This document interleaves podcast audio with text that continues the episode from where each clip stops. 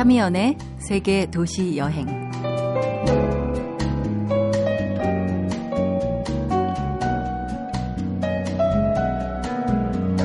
안녕하세요. 차미연입니다.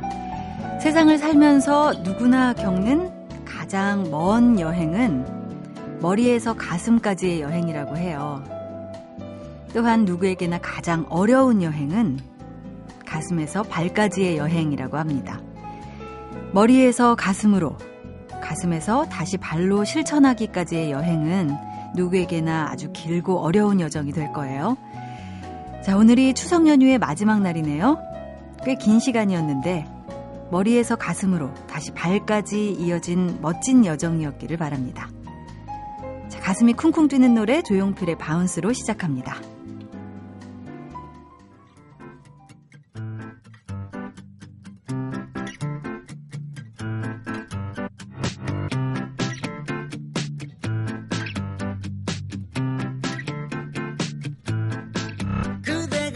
그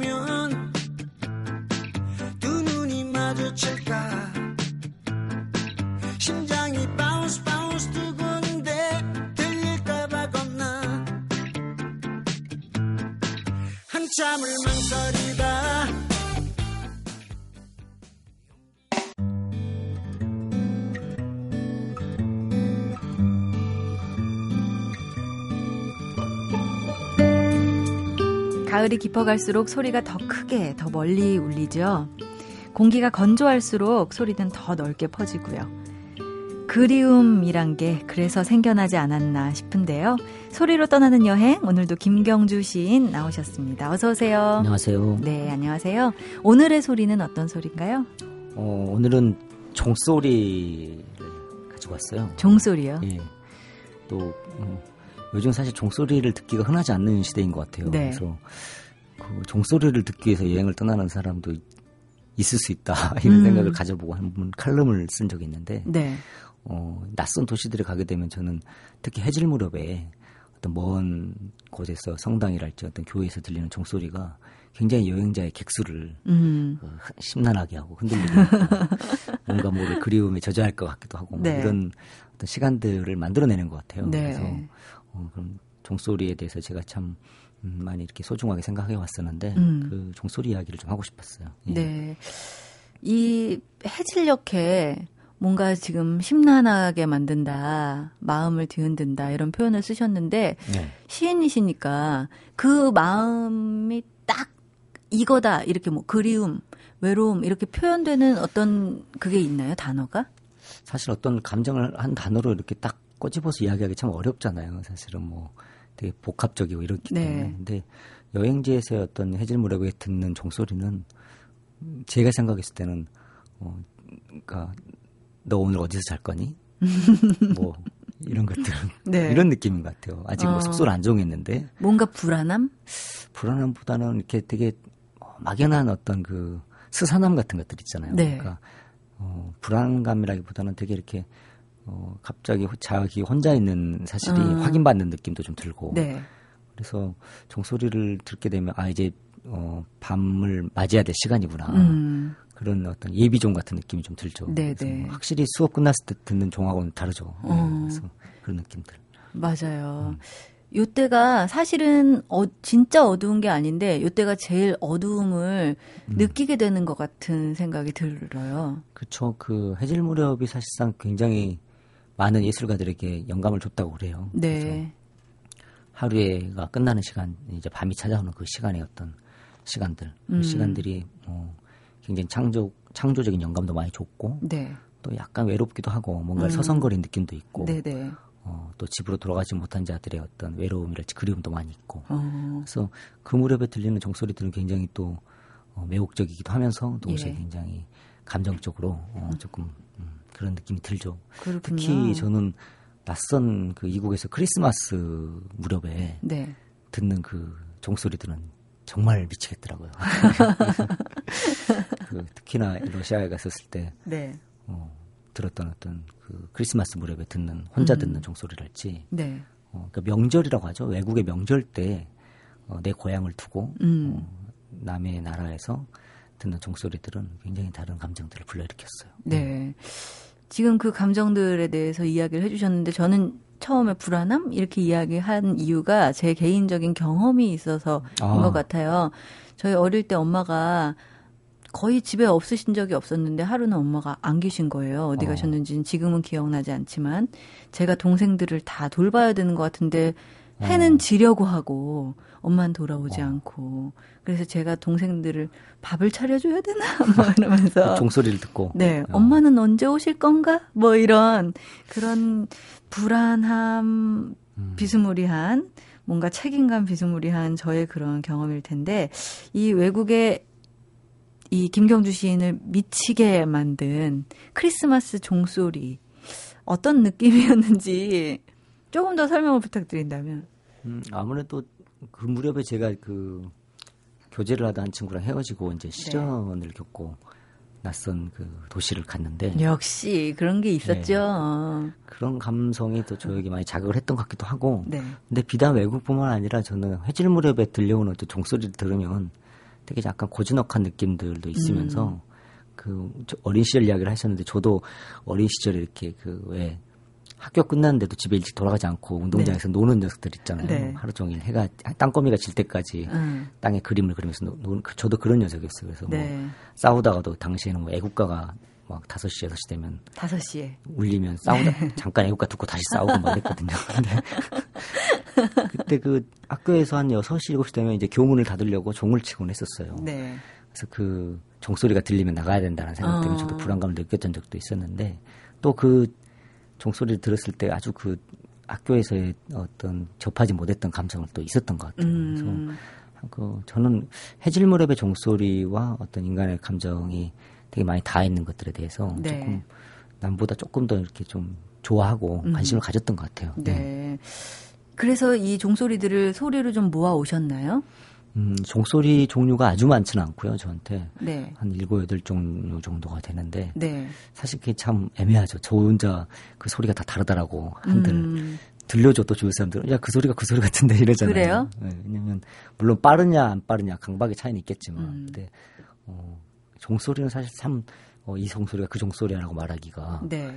참 어려운 부분이 있더라고 주변 사람들한테 설명하기가 어. 감성과 함께 전달이 돼야 되는데 네. 그 공간에 함께 있지 못하는 자들은 참 느끼기 어려운 게 종소리 같더라고요. 여행의 묘미가 그게 또 아닐까요? 내가 네. 갔던 그 햇살, 그 바람, 그 그렇죠. 종소리를 내가 아무리 말로 표현해 본들, 그리고 아무리 사진으로 찍어와 본들, 그 감성을 똑같이 느낄 수는 없으니까요. 그렇죠. 그 여행이라는 게 사실 그래서 시차의 경험이란 말도 하잖아요. 그러니까 네. 그 돌아와서 그걸 설명하는 순간은 다른 시차를 겪어야 되니까 음. 어, 동일 시차가 아니잖아요. 음, 음, 아니니까. 그래서 그런 생각들이 있고. 그럼에도 네. 불구하고 어떤 창조적인 작업은 그것을 설명하려는 데 있지 않은 것 같아요. 음. 어, 그것에 닿으려고 하는 어떤 뭐 발버둥, 서성거림 혹은 그 둘레를 도는 느낌 네. 이런 번지는 느낌 이런 음. 느낌들 자체가 묘사가 되는 거고 네. 그러니까 있는 그대로를 재현하기 위한 것은 사실은 너무나 많은 과학 기술과 어떤 현대의 어떤 영상이랄지 기교들이 다 표현, 표현을 하고 있고 충분히 네. 문학이랄지 언어는 그것을 다른 방식으로 복원하는 음. 다른 진실로 도, 로 보여주고 어, 독자나 관객을 다른 곳으로 보낼 수 있는 음. 예, 그런 어떤 곳에 있지 않나라는 생각이 들어서 음. 좀 그런 강박은 없어요. 아 내가 느꼈던 걸 그대로 줘야겠다 이런 느낌. 그런가요? 네. 저는 그런 느낌 때문에 음악을 좋아하거든요. 왜 음. 그림 같은 경우는 내 나름대로 시차가 있더라도 어, 같은 느낌이랄지 아니면은 어, 전달하고자 싶은 하고 하는 음, 음. 메시지를 그때 그때 느낄 수 있겠지만 음악은 그 순간에 그 음악의 그렇죠. 범위에 있는 사람들만 지금이야 뭐 레코딩 작업도 있고 뭐 이렇지만 이 종소리도 마찬가지가 아닐까 하는 생각이 그렇죠. 종소리도 어떤 면에서 음악일 수도 있죠. 네네. 어, 갑자기 성당의 종소리, 크리스마스 종소리 얘기를 하니까 변성기 소년들의 그런 성가, 변성기를 채 거치지 음. 않은 소년들의 성가 이런 소리도 들어보고 싶기도 하고요. 아, 또 그렇기도 하네요. 예, 예. 여러 가지 감성을 자극해 주시는데 오늘은 그러면은 어떤 시를 한번 낭송해 주시겠어요? 오늘은 그 이태리 그 시칠리라고 하는 나- 이태리 남부에 그 트라판이라는 아주 작은 마을이 있어요. 네. 그 항구 마을인데 그 항구 마을에 이제 초저녁에 닿아서 게스트하우스에 짐을 던져놓고 어, 항구를 서성거리면서 들었던 종소리를 듣고 그날 밤에 썼던 시 예, 일부입니다. 네, 부탁드릴게요. 예. 당신의 눈 속엔 내 멀미가 산다. 벽 틈으로 들어간 달팽이가 사흘이 지나도 밖으로 나오지 않을 때 벽에서 일어나는 붉은 비린내를 빛을 외로워한 그 달팽이가 안에서 혀를 깨물고 있을 것 같다고 여길 때 물기의 층을 거쳐 태어난 목젖이 자기 음악을 알아보고 집안에 뜨거운 물을 받아 넣을 때 오래 비운 집에 돌아와 보니 집이 헐리고 있을 때 구멍 속에서 고운 가루가 된 달팽이를 발견하고 목으로 인어들이 우르르 밀려올 때 번지는 일로만 여러 번 당신의 손가락을 물고 잠들고 싶었는데 그대를 더 연하게 만드는 여행들. 네. 감성을 하나의 단어로 표현해 주기가 어렵다고 말씀하셨듯이 이 시는 어 지금까지 읽어 주셨던 두 편보다 더 더욱 몇 번을 읽어보고 또 읽어보고 들어보고 해야 될 것 같은 그런 느낌이 듭니다. 자, 오늘 김경주 시인의 소리 여행은 해질녘 외로움, 혼자 맞는 외국의 크리스마스 경험들, 성당의 종소리를 들어봤습니다. 오늘도 소리 여행을 떠나게 해주신 김경주 시인 보내드릴게요. 고맙습니다. 네, 고맙습니다.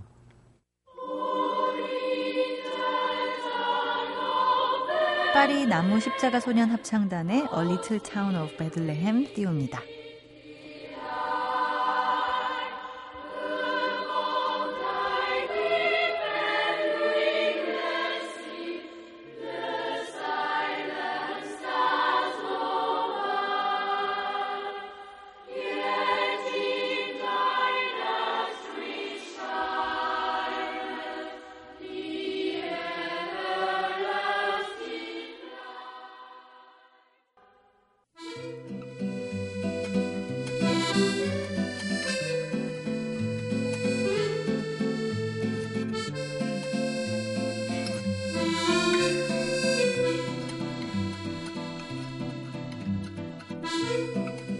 외부와의 소통이 고립된 안나푸르나의 작은 사막 마을에 라디오 방송국이 생긴다는 소식을 들었었는데요. 저희 MBC가 한국국제협력단 코이카와 함께 추진한 사업이죠. 마침 거기 다녀온 분이세요. 여행가 전명진 씨 나오셨습니다. 어서 오세요. 네, 안녕하세요. 반갑습니다. 이 방송국에 대해서 먼저 다녀오신 분이 좀 소개를 해주시면 좋을 것 같아요. 어떤 방송국인가요? 네, 어, 말씀하신 대로 히말라야 중턱에 있는 아름다운 라디오 방송국인데요. 예. 음, 네팔 사람들이 아직 그렇게 문명의 이기에 그렇게 많이 노출돼 있지가 않아요. 네.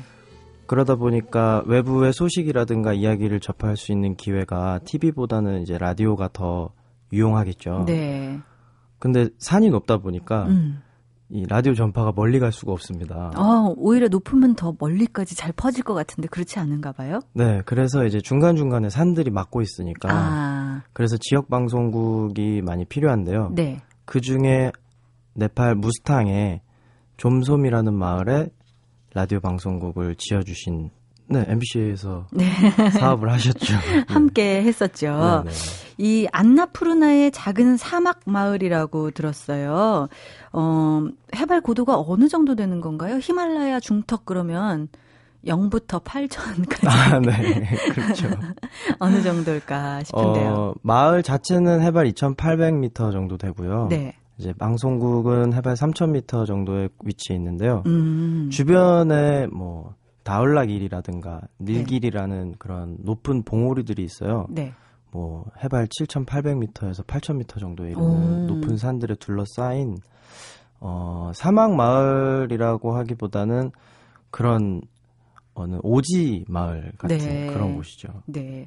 생각보다 해발 고도가 그렇게 높지는 않네요. 이 방송국이 위치한 곳은 네, 그렇죠. 제가 처음에 듣기로는 세계에서 가장 높은 곳에 위치한 방송국 이렇게 들었었는데 더 높은 곳이 있었다면서요?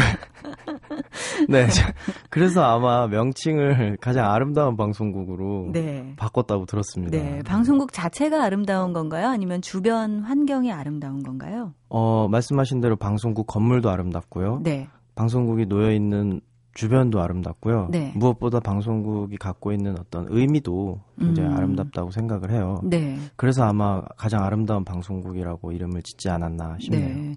여러 가지 의미에서 가장 아름다운 방송국이군요. 네. 이 좀솜이라는 곳은 어떤 곳이던가요? 가보시니까. 일단 어 보통 포카라 포카라에서 비행기를 타고 들어가는데요. 네. 30분밖에 비행을 안 해요. 어, 근데 탈 수 있는 탑승 인원이 20명인 굉장히 작은 비행기를 타고 가요. 네. 바람이 워낙 많이 불어가지고 어, 오전 10시, 11시 무렵부터 굉장히 강한 바람이 불어서 네. 비행기가 뜰 수가 없어요. 어, 그래서 그 이전에 비행기가 네 차례 비행을 해야 되는데 그러지 못하면 그날은 비행기 비행이 없습니다. 어, 그럼 들어갈 새벽에 가지 않으면은 10시 넘어서는 아예 갈 생각도 못 하는 곳이군요. 네, 네. 어, 그런 바람의 마을에 사시는 분들이 네.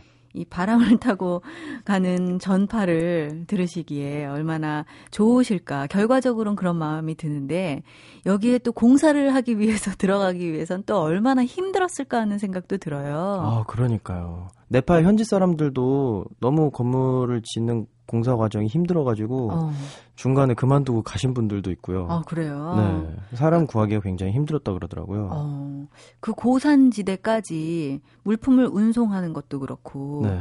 또 거기서 또 짓는 과정도 그렇고 굉장히 힘들었을 것 같은데 전명진 씨가 그곳에서 뭐 돌을 나르진 않으셨을 테고 네. 어떤 역할을 담당하셨나요? 네, 저는 어 MBC 다큐멘터리 팀이 처음 들어갈 때 같이 들어갔는데요. 네.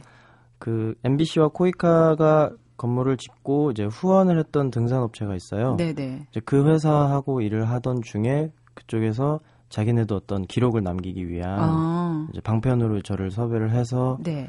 같이 출발을 했던 거죠. 네. 처음에는 아 네팔 히말라야에 가는구나 가는구나 음. 그렇게 갔는데 생각보다 이런 오지가 없는 거죠. 아, 그래요. 네. 그래서 처음에 좀 당황도 하고 공항이 굉장히 작아요. 네. 공항에 내리는 순간 그 앞에 있는 거대한 산맥에 압도당하는. 어. 네. 비행기를 타고 오는 내내 그 높은 산들의 그런 둘러싸여서 좁은 그 협곡 사이를 날아서 들어가거든요. 네. 그러면 내리자마자 펼쳐지는 그 어떤 산맥, 거대한 산맥이 갖고 있는 영험함에 어. 바로 압도되죠. 자연에 압도되는 느낌을 받으셨군요. 네네. 이 라디오 방송국 그 바람 많은 곳에서 세우는 작업 네. 굉장히 힘들었을 텐데 사진을 찍어 오신 거를 제가 봤어요. 네. 이거는 뭐 굉장히 아름답 은 것도 아름다운 건데 굉장히 모던하고요. 도시적이기도 하고요. 한편으로 보면 그러실 수도 있는데요. 네. 어, 이 건물을 설계를 맡으신 건축가 김인철 교수님이 계세요. 네. 이제 그분의 어떤 건축 철학을 제가 운이 좋게 옆에서 음. 그렇게 듣고 경험할 수 있었는데 네. 이분은 어떤 현대적인 건물이든 뭐 재료가 어때 어떤 것을 쓰든 위치가 어떤 것을 어떤 곳에 있든 음. 어 기본적인 건축 철학 바탕에는 한국적인 어. 그런 아이디어가 기반을 한다고 하시더라고요. 네. 그러니까 우리나라 건물을 보면 뭔가 외부와의 그런 차단벽을 만드는 게 아니라 음. 외부와 내부를 어떤 규정 짓는 공간만을 제공하는 거죠. 네. 그러니까 외부와 소통을 할 수 있는 어. 특히 그 바람 많은 지역에서 네. 바람을 어떻게 막을 것인가에 대한 고민을 많이 하셨대요. 네. 그래서 이제 주변에 오래된 마을들 현지 현지인들이 살고 있는 그런 마을들을 다, 답사를 하셨는데 네. 굉장히 폐쇄적인 공간인 거죠. 어. 그러니까 건물들이 서로 이렇게 사람도 추우면 붙어 앉듯이 네. 건물들이 서로 이렇게 옹기종기 모여서 내부의 공간을 형성하긴 하되 음. 외부와 굉장히 철저하게 격리된. 네. 그래서 교수님은 아 바람을 막을 것이 아니라 품도록 건물을 지어보자. 어. 그래서 이제 처음 컨셉이 바람 품은 돌집이었어요. 예. 건물을 짓고 지을 수 있는 가장 흔한 재료가 음. 거기서는 돌이니까요. 네. 돌을 이용하되 현지에서 만드는 것처럼 폐쇄적이지 않고 음. 뭔가 열려 있는 네. 그런 건축을 하신다고 하더라고요. 어, 이분이 김인철 교수님이 재능 기부로 함께 하신 건가요? 네, 그렇습니다. 가서 함께 계속 계셨나요? 지내셨나요? 여러 번 답사를 하셨고요. 네. 음, 처음 제가 교수님을 만났던 것도 다큐멘터리 촬영 중간에 한번 이제 중간 점검을 하러 오셨을 때 마- 만났던 건데요. 교수님이 연세가 꽤 고령이신데도 굉장히 저희 못지않게 음. 주변을 뭐 다 정리, 정리를 하시고 구경하시고 그것들을 가지고 계속 아이디어를 내시더라고요. 네. 그 열정적인 모습이 참 멋있었어요. 네. 자, 네팔에 라디오 방송국이 생겼습니다. 그곳에 다녀오신 여행가 전명진 씨와 이야기 나누고 있는데요. 잠시 전하는 말씀 듣고 계속 얘기를 나눠보도록 하죠. MBC 라디오 자, 열린 공간에 바람 품은 돌집, 세계에서 가장 아름다운 방송국, 네팔에 새로 생긴 라디오 방송국을 다녀오신 여행 작가 전명진 씨와 함께하고 계, 있습니다.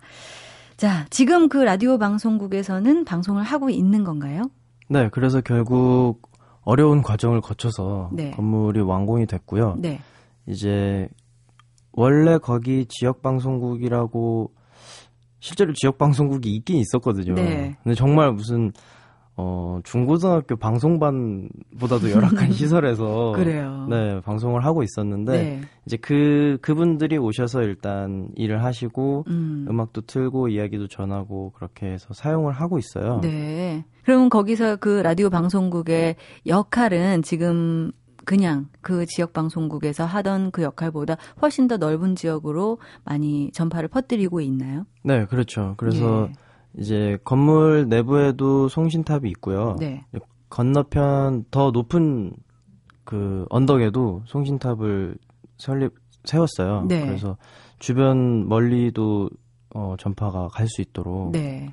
그래서 기본적으로 라디오 방송만 하는 게 아니고요. 네.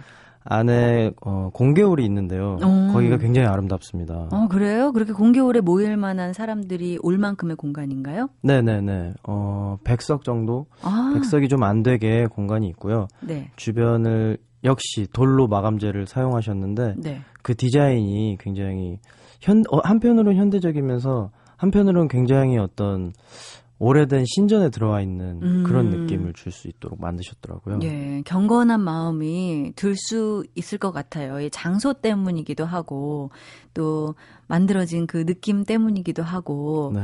이 좀솜, 그곳 사람들의 생활이 어떤지 아무래도 라디오 방송은 따뜻한 매체고, 이 방송을 통해서 사람들의 생활이나 관심사나 이런 것들이 전파될 텐데요. 네. 생활이 어떤지 좀 우리가 이렇게 눈에 그릴 수 있게 좀 묘사를 해주신다면. 음, 일단 칼리간타키 강이라는 가운데 큰 강이 흐르고 있어요. 네, 방송국 옆에요. 네, 방송국이 있고 그 언덕 아래에 마을이 있고 마을 앞에 강이 흐르는데요. 네. 그 강에서 사실 강에서 물고기를 잡거나 할 정도로 어떤 그런 생물이 있거나 하진 않아요. 그 네. 강제, 가- 강이 굉장히 어, 물살도 세고 어, 어, 말 그대로 그 강의 이름이 검은 강인데요. 네. 검은 물이 정말 산에서 내려온 검은 물이 흐르거든요. 아, 물 자체의 색깔이? 네네네. 어, 그래요. 그래서 그렇지만 그 강 주변을 터전으로 삼아서 어, 사과 농사를 짓고요. 네. 보리를 재배를 하고 있습니다. 어, 뭐 워낙 황량한 곳이기도 한데 네. 보리 보리는 지을 수 있다고 하더라고요. 네. 그리고 나름 무스탕 애플 해서 뭐 음. 마르파라는 마을이 있는데 거기서 나오는 사과가 꽤 유명해요. 음, 그래서 그걸 그걸 이용해서 잼도 만들고 뭐 술까지도 만드는. 그래요. 네. 왠지 더 아삭할 것 같은 기분이 드네요. 그러니까요. 어, 상상을 하면 더더욱 멋있습니다. 뒤에 히말라야 산봉우리가 보이고, 네. 중턱에 돌로 지어진 아름다운 바람을 품은 방송국이 있고요. 네. 그 밑에 옹기종기 마을이 모여있고 검은 강이 흐르고 네, 그렇습니다. 아삭아삭한 사과까지 맛볼 수 있는 네. 오지 중에 오지라고 말씀하셨는데 경건할 것 같기도 하고요. 네, 그러고 보니까 정말 오지임에도 불구하고 굉장히 따뜻한 마을이네요. 네. 네, 저는 어 제가 느낀 바로는 황량하다는 생각을 많이 했는데 아 그래요. 네, 설명을 하면서 보니까 참 따뜻하고 네. 그 배낭 여행자들이나 트래커들이 굉장히 많아요. 어. 그래서 그 사람들이 쉬어갈 수 있는 롯지도 많고 네. 그래서 그런 어떤 휴식을 제공할 수 있는 그런 마을이 아닌가 싶은데요. 음. 그 마을에도 이 한국 사람들이 가서 이런 라디오 방송국을 함께 지었다는 것에 대해서 사람들이 좀 기쁘게 받아들이던가요? 사실 처음에는 마을 사람들이 관심이 없었어요. 아, 그래요? 네, 관심이 없었던 데다가 원래 처음 건물을 지으려고 했던 위치가 그분들에게는 좀 성스러운 장소라고 하더라고요. 어, 그래요. 그래서 결국에는 이제 뭐 큰 문제 없이 그 옆 언덕에 지었는데요. 네. 그 뒤로 사람들이 조금씩 관심을 갖긴 했지만 건물이 지어지는 동안은 저게 뭐지 돌벽인가 이렇게 생각할 정도로 네. 지나가는 사람들이 그냥 뭐 이렇게 별 관심을 갖지 않았는데 다 지어지고 제가 다시 갔는데요. 네. 어 마을 사람들의 어떤 관광지가 된 거예요. 얼마나 기쁘겠어요. 네. 그래서 완공이 된 기념으로 이제 거기서 일하신 분들 모셔놓고 주변 마을 분들 모셔서 파티를 했는데요. 사람들이 건물을 구경하느라고 기웃기웃 모르던 사람들까지도 다 와서 건물을 구경하고 가더라고요. 워낙 어, 특이한 모양이기도 하니까. 네, 네. 이제 그 마을 분들이 주인이 된 거죠. 네, 잘 맞습니다. 이용하시면 좋겠어요. 사진 작가시니까 거기서 찍은 사진 중에 가장 마음에 드는 사진이 있다면 아니면 가장 인상에 남는 어떤 이미지가 있다면 어떤 이미지일까요? 네. 어, 건물이 지어지는 동안은 사실 촬영을 마을, 주변 마을 촬영도 하고 건물 공사 현장 촬영도 했는데요. 무엇보다 마지막에 김인철 교수님께 의뢰를 받아서 이제 건물이 완공된 다음에 사진을 찍으러 갔을 때 네. 굉장히 건물이 아름다운 거예요. 어. 야, 건물 하나를 내가 이렇게 몰두해서 찍을 수 있다니 예. 신기하기도 하고 사실 그 앞에 우기가 계속 이어져서 네. 촬영이 한 달 정도 연기가 됐었어요. 음. 그 기다림 끝에 어렵게 들어갔는데 계속 날씨가 흐려서 네. 건물은 정말 빛이 중요한데 음. 이 자꾸 우중충하게 나오는 거죠. 네. 그래서 이제 해, 해가 나면 열심히 또 오르락 내리락 해가면서 사진을 찍고 또 구름이 나면 사진을 찍지 못하고 네. 왠지 절박해지는 음. 네. 그래서 아침에 해가 뜰 때부터 해가 질 때까지 그 건물 하나를 놓고 연구를 많이 해서 촬영을 했는데요. 네. 해가 질 무렵에 어. 이제 그날은 날씨가 괜찮았어요. 네. 그리고 건물에 조명이 켜졌고 건물 아까 말씀드린 대로 그 가운데 부분이 어떤 신전처럼 음. 기둥이 있으면 가운데가 중정이 뻥 뚫려 있어요 하늘이랑. 어, 우리나라 한옥처럼. 네네네 네. 그렇습니다. 그래서 그 중정을 아래로 내려다 보면서 거기에 조명이 켜져 있고 하늘은 별이 좀 있고 음. 구름이 흐르는데 아직 해가 지진 않았어요. 네. 그 장면을 찍어놓고 제가 기분이 좋아가지고 어. 그러니까 아래는 노란빛의 그 건물을 반사 건물 돌에 반사된 그 노란빛이 있고 하늘에는 그 푸른빛이 음. 딱두 가지 색깔만 있는 거예요. 네. 그한 장면도 굉장히 좋았고요. 나머지 하나는 그날 그렇게 촬영을 마치고 숙소에 짐을 갖다 두러 장비를 갖다 두러 갔는데 오, 이 별이 쏟아질 것 같은 어. 이미 해는 다 졌는데 네. 정말 아름다운 별이 밤하늘에 펼쳐져 있는 거예요. 그리고 저 멀리 우리 라디오 방송국이 조명을 켜놓고 은은하게 빛을 내고 있는 거죠. 네. 거기에 매료돼가지고 어. 와 산의 실루엣이 보이고 그 아래 건물이 있고 나머지는 전부 별로 뒤덮여 있는. 아, 사진 작가로서 진짜 행운을 만나셨네요. 네네네네. 굉장히 어떤 신께 감사하게 되는 어, 그런 그렇네요. 장면을 담아왔죠. 네.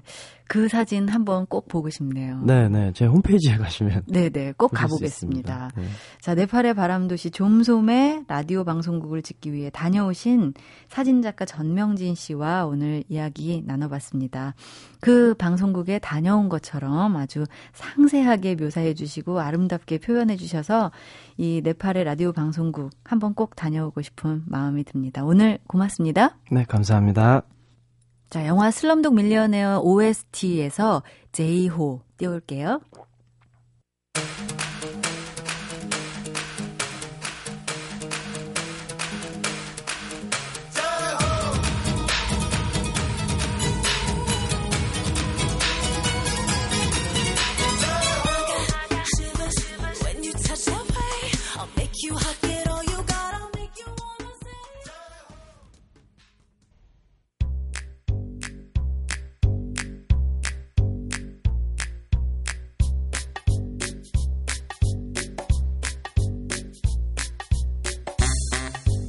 어쩌면 여행도 훈련 가능한 습관이 될 수 있겠다는 생각이 들어요. 여행 작가들을 보면 그렇거든요.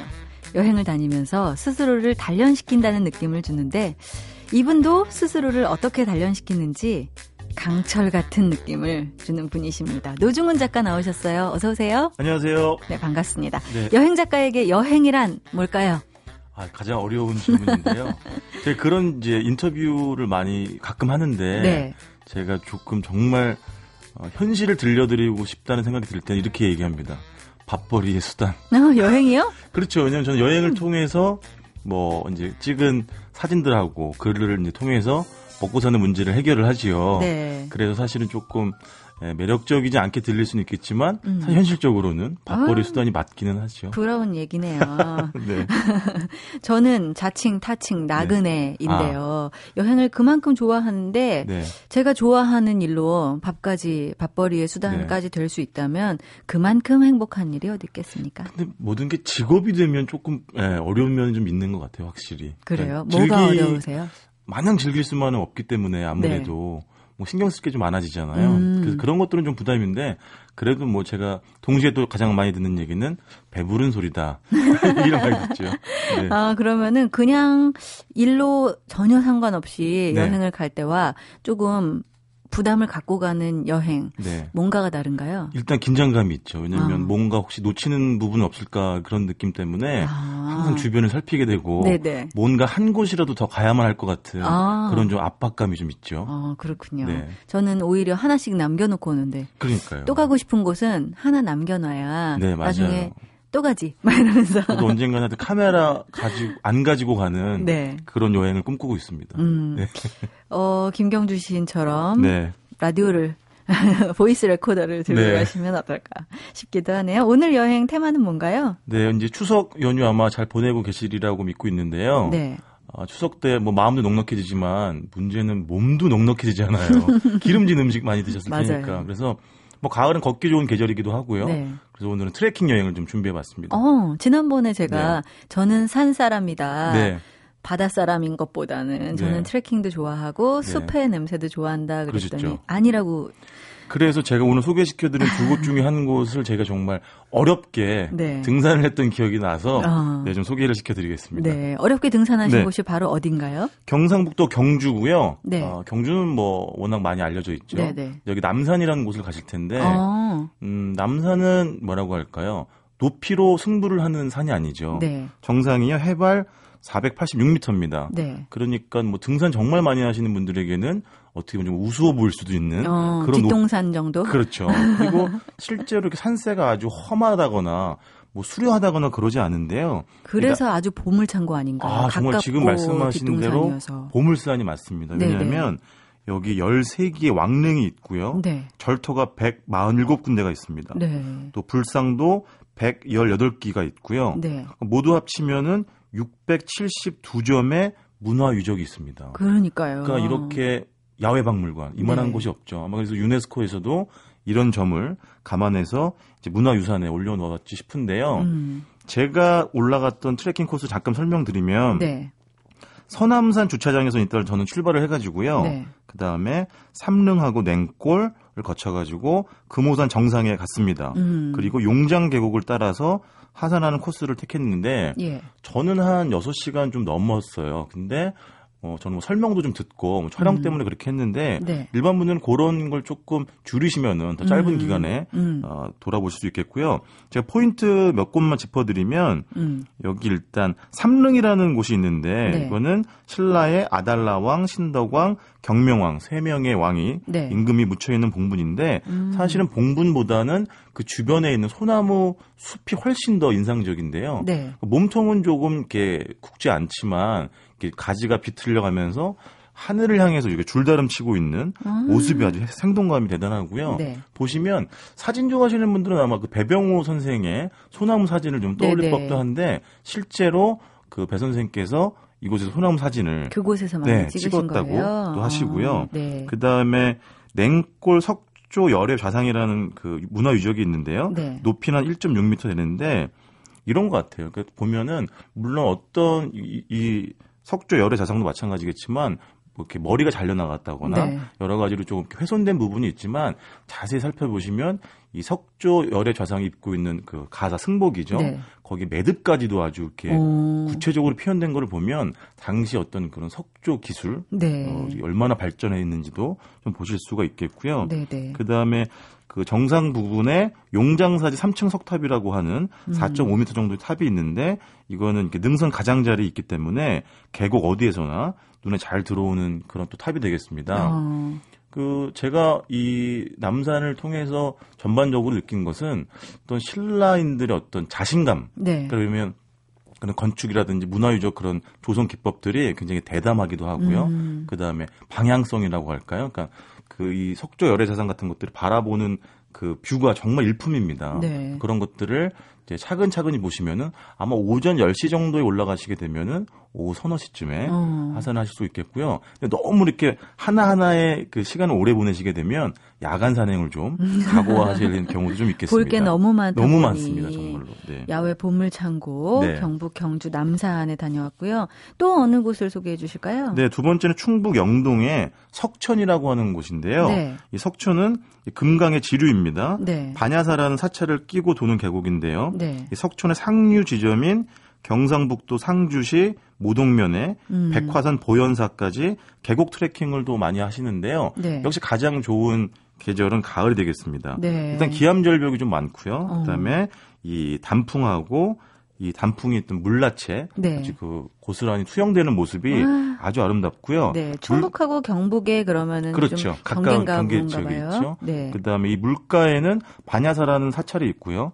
이 사찰도 사실은 좋은데 여기 이제 망경대라는 이제 암봉이 있는데 네. 돌계단을 이제 걸어서 좀 올라가시게 되는데 올라가는 음. 길은 조금 가파르긴 한데 이게 또 높이 있기 때문에 여기 문수전이라고 하는 부속 암자가 있는데요. 네. 여기서 바라보는 아주 풍경이 일품이고 특히 아마 조금 더 가을이 깊어져 가지고 단풍이 좀 짙게 들면은 우리 이런 얘기 하잖아요. 만산 홍엽이 우수수 쏟아진다. 음. 그런 표현을 또 실감하실 수 있는 그런 포인트가 되겠습니다. 예. 항상 이렇게 트레킹 여행도 그렇고요. 숲 이야기 해 주실 때 맛있는 거 얘기해 주셨잖아요. 그렇죠. 네. 여기 충북 영동. 영동 은 네. 내륙이잖아요. 그렇죠. 뭘 먹어야 되나요? 아무래도 이제 민물 요리가 발달을 할 수밖에 없잖아요. 가장 네. 대표적인 건 이제 어죽이 되겠죠. 어. 생선 한번 이렇게 푹 삶은 다음에 살을 이렇게 부수죠. 네. 그다음 이제 고추장을 넉넉하게 푼 다음에 파 마늘 넣고 어. 한 소끔 더 끓여내는데 빨간 더 끓을- 어죽이군요. 빨갛죠. 네. 더 끓여낼 때 이제 수제비라든지 칼국수 면을 넣죠. 와 수제비. 네, 근데 가장 역시 맛있는 건 수제비인 것 같아요. 이렇게 네. 흐물흐물해지는 게 입에 척척 감기잖아요. 네. 그리고 색깔은 굉장히 빨간데요. 보기보다는 그렇게 자극적이지 않아서 음. 잘 드실 수 있고 하나만 더 말씀드리면 역시 올갱이국이 되겠죠. 올갱이는 네. 이제 다슬기의 방언인데 네. 뭐 이렇게 삶아가지고 그냥 그 이쑤시개로 파먹는 재미도 있지만 역시 뭐 부추라든지 아욱 넣고 끓인 음. 그 올갱이국이 네. 저 같은 애주가들에게는 최고의 또 해장 음식으로 사랑받고 있습니다. 그렇군요. 네. 이 내륙 지방은 사실 그쪽 충북 분들은요 네. 청국장 많이 드시잖아요. 많이. 여기는 안 네. 그런가요? 여기는 올갱이국이라든지 아니면 그런 뭐 도리뱅뱅이라 그래가지고 피라미라든지 빙어를 이용한 요리라든지 네. 민물 새우튀김 이런 것도 음. 많이 드시더라고요. 어 그래요. 민물 새우는 어떤가요? 네. 진김이라 그래가지고요. 이것도 굉장히 단순한 요리인데 새우에다가 그냥 밀가루 옷만 살짝 입혀가지고 그냥 튀겨내는데요. 네. 어떤 요리 기술이 들어가 있지도 않은데 그 자체로 굉장히 고소한 맛이 나고요. 방금 전에 청국장 얘기를 하셨지만 음. 올갱이 국을 끓일 때 이제 된장 넣고 끓인 네네. 그런 된장 올갱이 해장국도 또 많이들 드십니다. 아, 침 넘어가요, 매번. 어, 트레킹 별로 안 좋아하신다고 했는데도 불구하고, 일로서 그렇죠. 가셨던 네. 이 경북, 경주, 남산과 충북, 영동, 석천 이야기 잘 네. 들어봤습니다. 석천을 아마 30분에서 40분 정도면 다녀 이렇게 편도로 시간이 걸리기 때문에 네. 훨씬 남산에 비해서 덜 수고로운 어. 그런 코스가 되겠습니다. 가볍게 다녀올 네, 수. 있는 그런 트레킹 코스군요. 네. 어, 가을에 좋다고 하니까 이번 가을에 한번 이곳으로 트레킹 여행 떠나보시는 것도 좋을 것 같습니다. 오늘도 노중훈 작가가 아주 좋은 곳을 소개해 주셨습니다. 고맙습니다. 고맙습니다.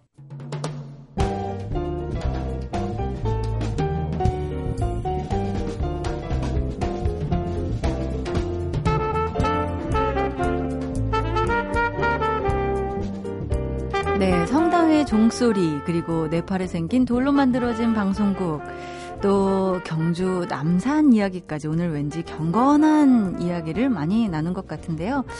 음, 긴 추석 연휴, 닷새를 잘 정리하는 그런 의미가 또 포함되지 않나 하는 생각이 듭니다. 닷새 잘 정리하는 하루 보내시길 바라고요. 저는 다음 주에 다시 오겠습니다. 세계 도시 여행 참여연이었습니다.